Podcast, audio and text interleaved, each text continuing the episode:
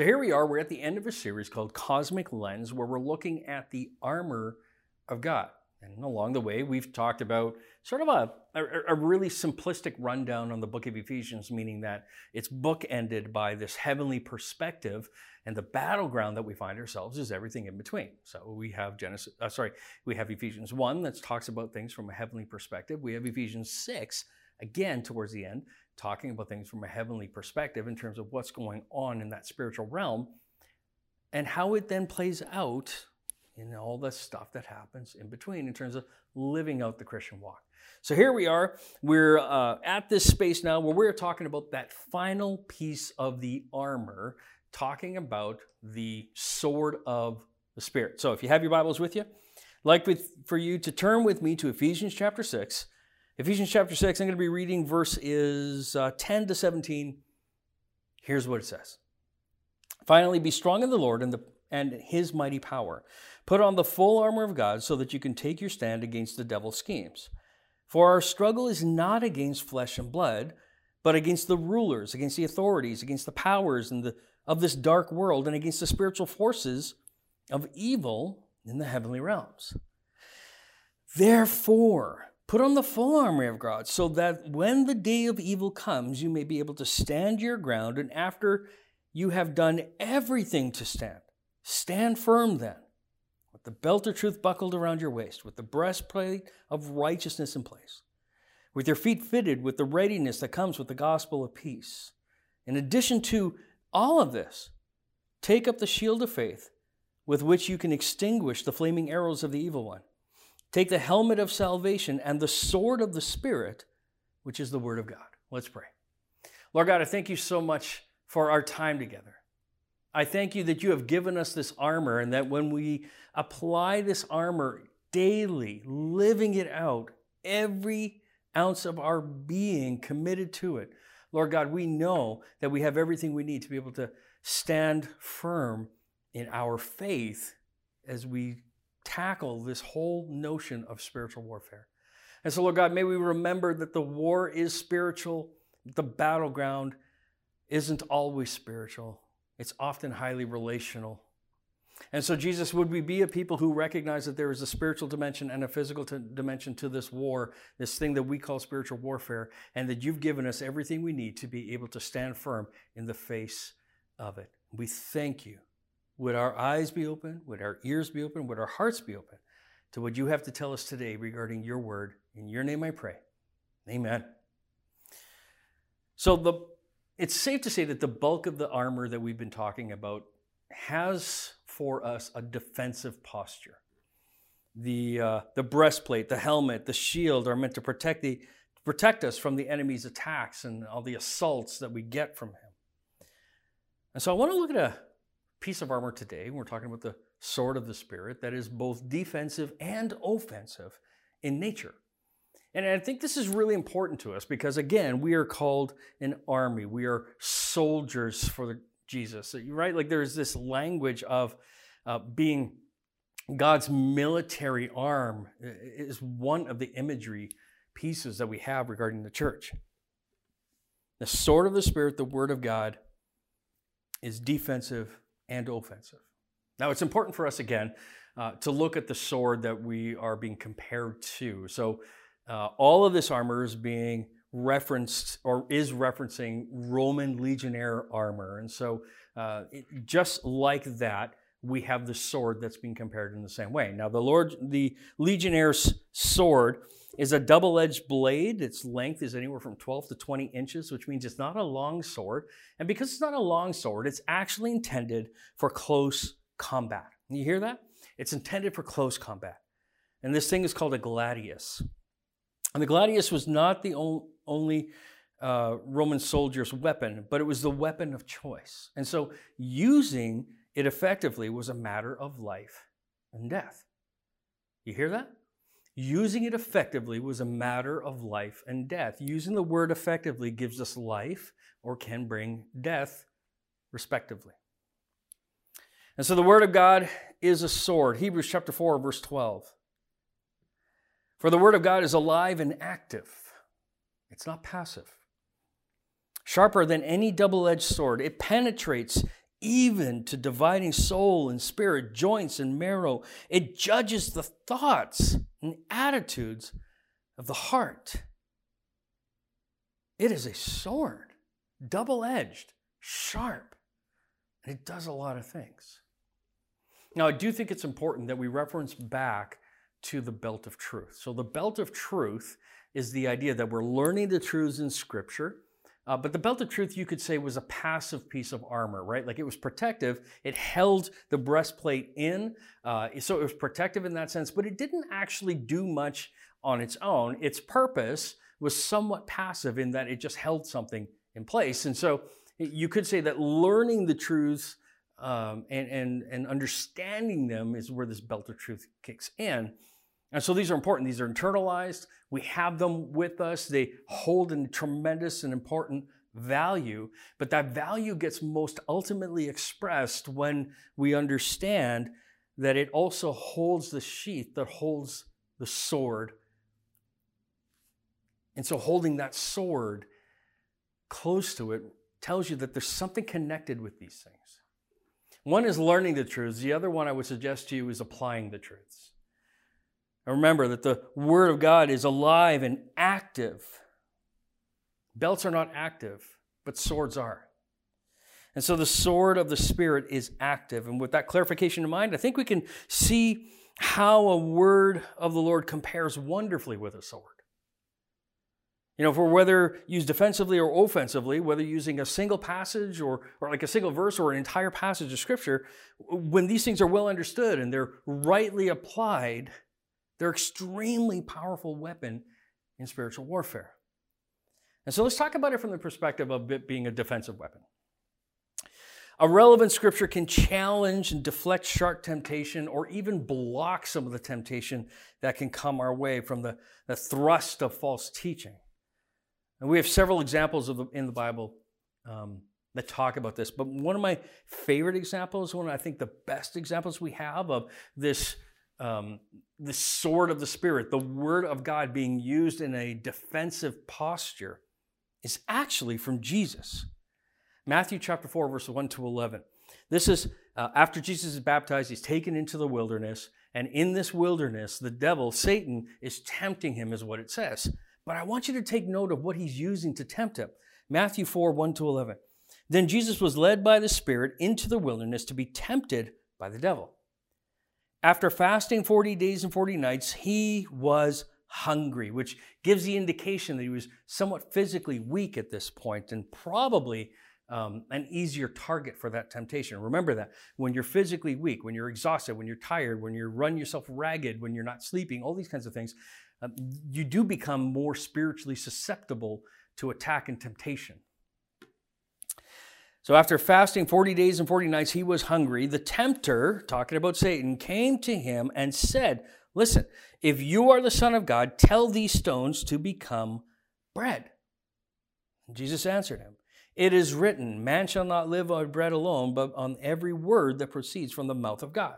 And then the devil took him to the holy city and had him stand on the highest point of the temple. And he says, If you are the Son of God, he said, throw yourself down, for it is written. See, listen, the devil is saying, For it is written. He will command his angels concerning you, and they will lift you up in their hands so that you will not strike your foot against a stone. And then Jesus answers him, It is also written, Do not put the Lord your God to the test. And again, the devil took him to a very high mountain, showed him all of the kingdoms of the world and their splendor. All of this I will give to you, he said, if you bow down and worship me. And Jesus said to him, Away from me, Satan, for it is written, Worship the Lord your God and serve him only. And then the devil left him, and the angels came to attend him. Now, I want you to take note of something here that every time Satan tempted Jesus to satisfy his fleshly desires, whether it be pride, whether it be ego, whether it be the desires of the flesh in terms of needing to eat. Jesus countered that enticement towards falsehood with it is written. It is written. And so he references back the word of God, the sword of the Spirit. Jesus brought to the battle a specific passage of scripture that dealt with a specific nature of the temptation every time. And I think it's also important to note that the evil one also used the scripture in order to tempt Jesus. And so it's like this idea of this like 95% truth, 5% lie. That's what the devil is doing here. It's deception works best when it is smothered and marinating in some measure of truth, even though it is a lie underneath. And so when temptation comes our way, whether it be temptation to lose our temper, to be greedy, to become self righteous and arrogant, whether it's a temptation to be selfish and wallow in self pity, maybe, a temptation to choose entertainment over worship, right? Like, like oh, I don't want to listen to that preacher because he bores me, or I don't like that worship team because they don't sound as good as that worship team. This is that's entertainment language. That's not worship. A temptation to gossip, to cheat, to complain, to get high or get drunk. A temptation to be envious or jealous, a temptation to speak a lie or whatever else that temptation may be. We need to be able to respond to that temptation with the Word of God, with a scripture that speaks to the issue that we can then meditate on. And if we're thinking and speaking out the scripture, then Satan and the temptation no longer will be able to have a foothold with us. That's how it works. It's the idea of, of the only way to combat a lie is to confront it with truth every single time. And Satan will say to you, Man, you just can't do anything to please God. And the scriptures say that too, right? No one is good, not even one, right? Like nobody has a desire to please this desire to please God. And so like he'll use that. All have sinned and fall short of the glory of God. Yeah, absolutely, it's true. But God. You see, we, we, we confront the, the temptation to rest in just that bad news without recognizing that, that there's good news that comes into the mix that changes the bad news uh, constantly. It is by grace that we have been saved. Like God's action on our part. So was I a sinner? Absolutely. Was did I sin and fall short of God's glory? Absolutely. Apart from Jesus in my life, am I doomed to hell? Absolutely. But God. And we got to go to the scriptures to be able to confront some of these lies that the devil will even try to use the scripture to try and perpetuate within our lives. I would love you to note another point from this, mass, this passage in Matthew. It's not just that the devil quoted scripture in his attacks on Jesus, is that the devil used a portion of scripture to encourage and provide a justification for Jesus to do what the devil wanted him to do. You see, he also pulled it is written, right? He used the scripture. I think it's important to note that he knows those scriptures exceedingly well, now, better than you and me. And he has and he will use the scripture to entice us to sin against God. And he loves to twist scripture. Right? Like I want you to meditate on this. Like First John, right? It talks about the idea of what it means to be people who love God, right? And, and he actually, John, the, the disciple whom Jesus loved, he walked with Jesus, witnessed Jesus' crucifixion on the cross. But he was told by Jesus, look at my mom, she's now your mom. Mom, look at this guy, he's now your son. So like this, this crazy, amazing relationship that's taking place here.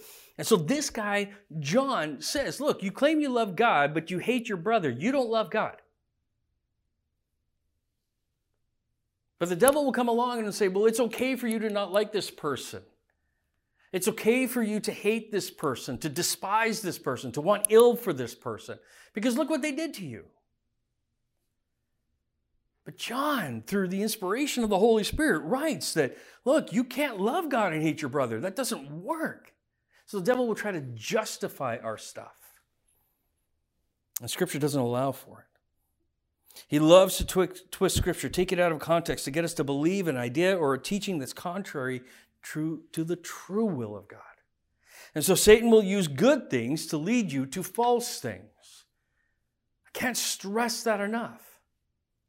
He will use good things to lead you to false things. And I think oh, it's important that we remind ourselves that 2 Corinthians chapter 11 verse 13 to 14 warns us that Satan's workers, so it's not just him himself, but his workers and and those who do his bidding, even though they don't even necessarily always recognize that they're doing his bidding, they disguise themselves as servants of righteousness.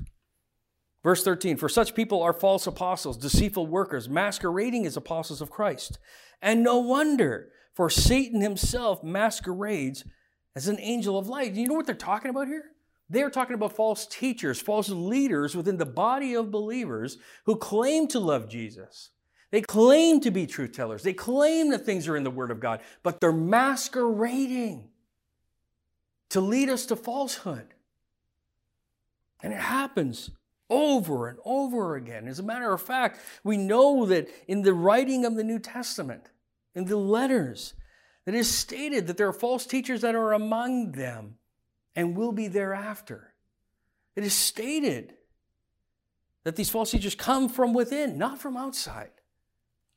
And the only way you're going to be able to defend yourself from the lies, man, everybody, the only way you're going to be able to defend yourself from the lies is with truth. Know the truth. And the way you're going to protect yourself from false doctrine is sound doctrine. That's it. Anything that changes salvation, anything that changes the deity of Jesus, anything that changes the Godhead, anything that happens with that stuff, anything that changes the value of Scripture, anything that changes the value of the church, the bride of Christ, chosen by Jesus to be his instrument to an unbelieving world. Anything that changes the perspective on that needs to be confronted with truth. So it's a defensive weapon, but it is also an offensive weapon, not to be offensive for the sake of being offensive in terms of how we communicate, but it's an offensive weapon because, like a sword, it cuts, it's used to inflict real damage on the work of the kingdom of Satan. There are three ways that we can use the Word of God to assault Satan's kingdom. Three ways, as a suggestion. There's, there are more, but I'm just going to suggest three. The first one will be this expose darkness. Expose darkness. Now, this is a little counterculture to us. Uh, and the reason behind that is that because more often than not, people do not appreciate conflict. And whenever you expose dark, darkness, you're immediately entering into, into conflict, but not conflict for conflict's sake. You're entering into conflict in order to be able to expose the lies, the darkness to the light of the truth of God's word so that lives are changed, both inside and outside the church. Ephesians 5:11 we are told have nothing to do with the fruitless deeds of darkness, but rather expose them. There are people all around us who do or condone evil things all around us, all the time. They don't know that God speaks against it, and His scriptures is often the case. And so they'll joke about it, right? They'll, they'll make a, uh, try to turn it into a funny story to try and get us to affirm it in some way. We're commanded to bring understanding to them, to expose evil for what it is. Ephesians 5:13 states that the dark and evil deeds must be exposed to the light. Okay, so then what is the light? If the evil dark deeds, and by the way, it tells us in that same passage in Ephesians that these are the things that we used to participate in. These are the things that we used to do, that we no longer do these things. So we avoid these things. We expose the things to the light, but we don't participate in these things anymore. But we're to expose it to the light. So what is the light? Psalm 119, 105, and verse 130. Your word is a lamp for my feet, a light on my path. Verse 130. The unfolding of your words gives light and it gives understanding to the simple. God's word is the light. That's what it's referring to here. His precepts, his declarations, his commands. And using the sword of the Spirit, the word of God, it is our obligation to like inform each other as brothers and sisters in faith of the difference between darkness and light. And that's it. Like this is what we do with each other. We don't reject each other, we move towards each other. When we disagree, we move towards each other. We, we expose each other to the truth in God's word, and then we move within that truth. And we're all changed in that process. It's our obligation to inform each other of the difference between darkness and light. And if evil is playing out in front of us, we are not to be silent. We're not to be silent. Now, this is talking about the evil that comes along um, that's impacting living out the Christian walk in terms of, uh, you know, people doing the things that Jesus and the apostles clearly speak against. Number two, if the first thing is that we expose it, then number two, then we refute worldly philosophies and false religions. Many people participate in wrong thinking, in wrong philosophies, in wrong religions.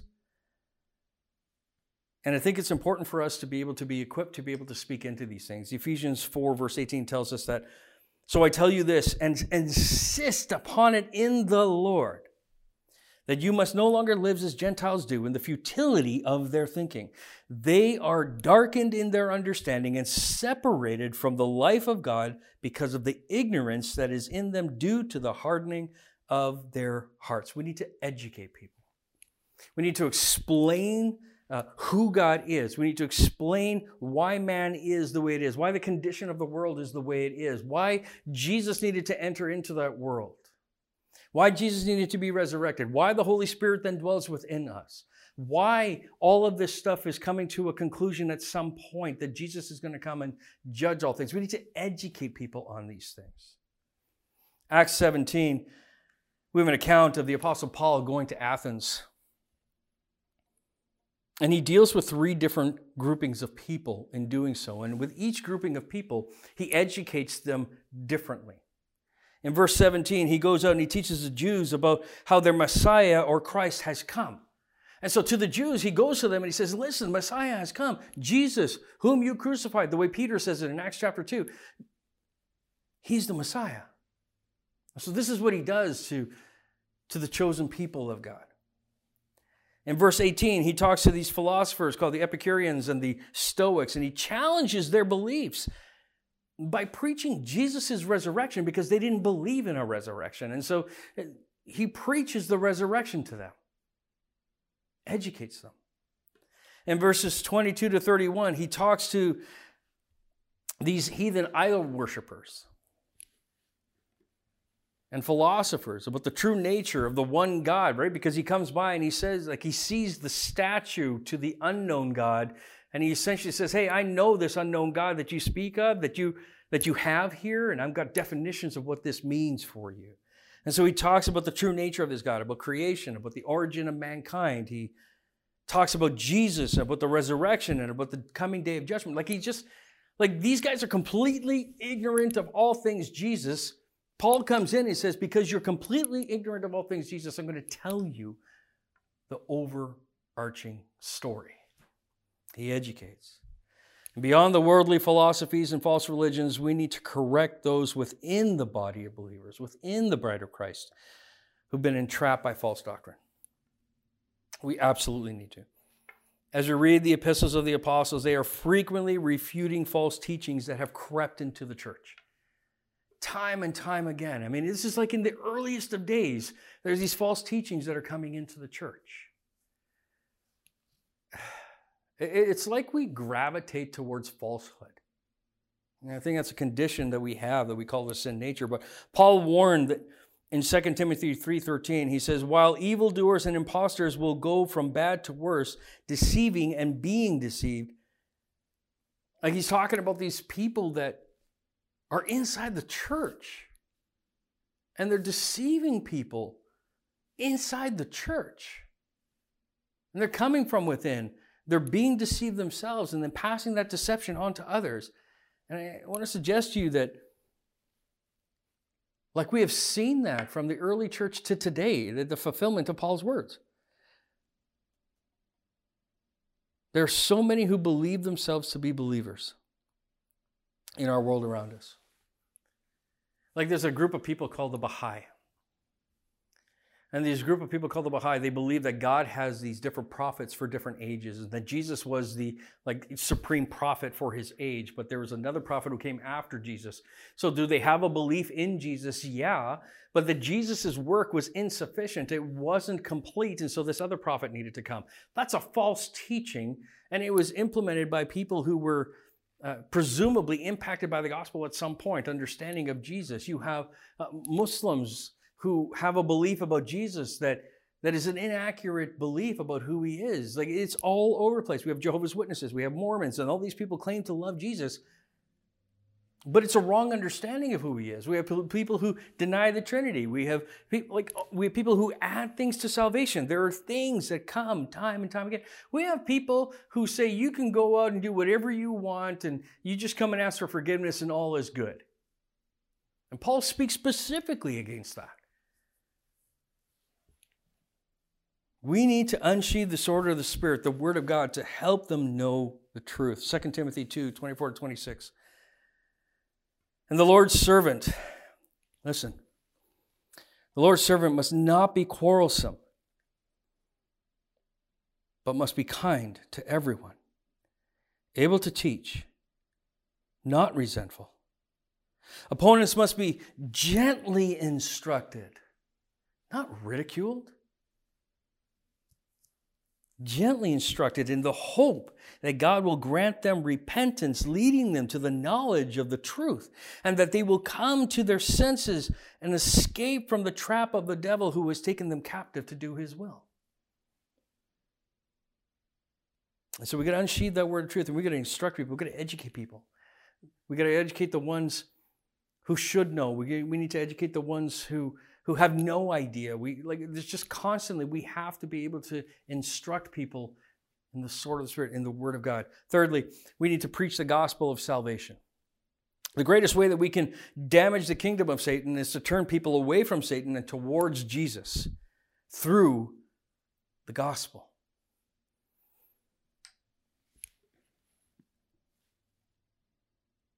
So if you return to the heart of the matter, the only way we can defend ourselves from temptation and heresies, the only way we can go on the offensive and expose evil, the, the only way that we can refute world's philosophies and, and false religious practices, and to rescue believers in Jesus from false doctrine is to proclaim the wonderful words of life as if we know the scriptures. If we know how to use the sword, to become master swordsman. You want to be a master swordsman? To use the word of God the way that Jesus wants us to? I got three suggestions that we can all practice. How about this? Let's start simple. Read and study the Bible. Read and study the Bible. We are commanded in Colossians 3:16, let the message of Christ dwell among you richly as you teach and admonish one another with wisdom through psalms, hymns, and songs of the Spirit, singing to God with gratitude in your hearts. In Psalm 119 verse 15, I meditate on your precepts and consider your ways. Like I meditate on your precepts. I want to know what your commands are. I want to know what your instructions are. And I consider your ways, meaning I want to become just like you. Verse 24 of Psalm 119 Your statutes are my delight, they are my counselors. You need to know the Word of God. What does it mean? Is a question that we need to be asking ourselves. What does it mean? What did it mean in the day that it was written? And what should it then mean to me? And I don't start with what it means to me. I don't care what it means to you. What I care about is what it means.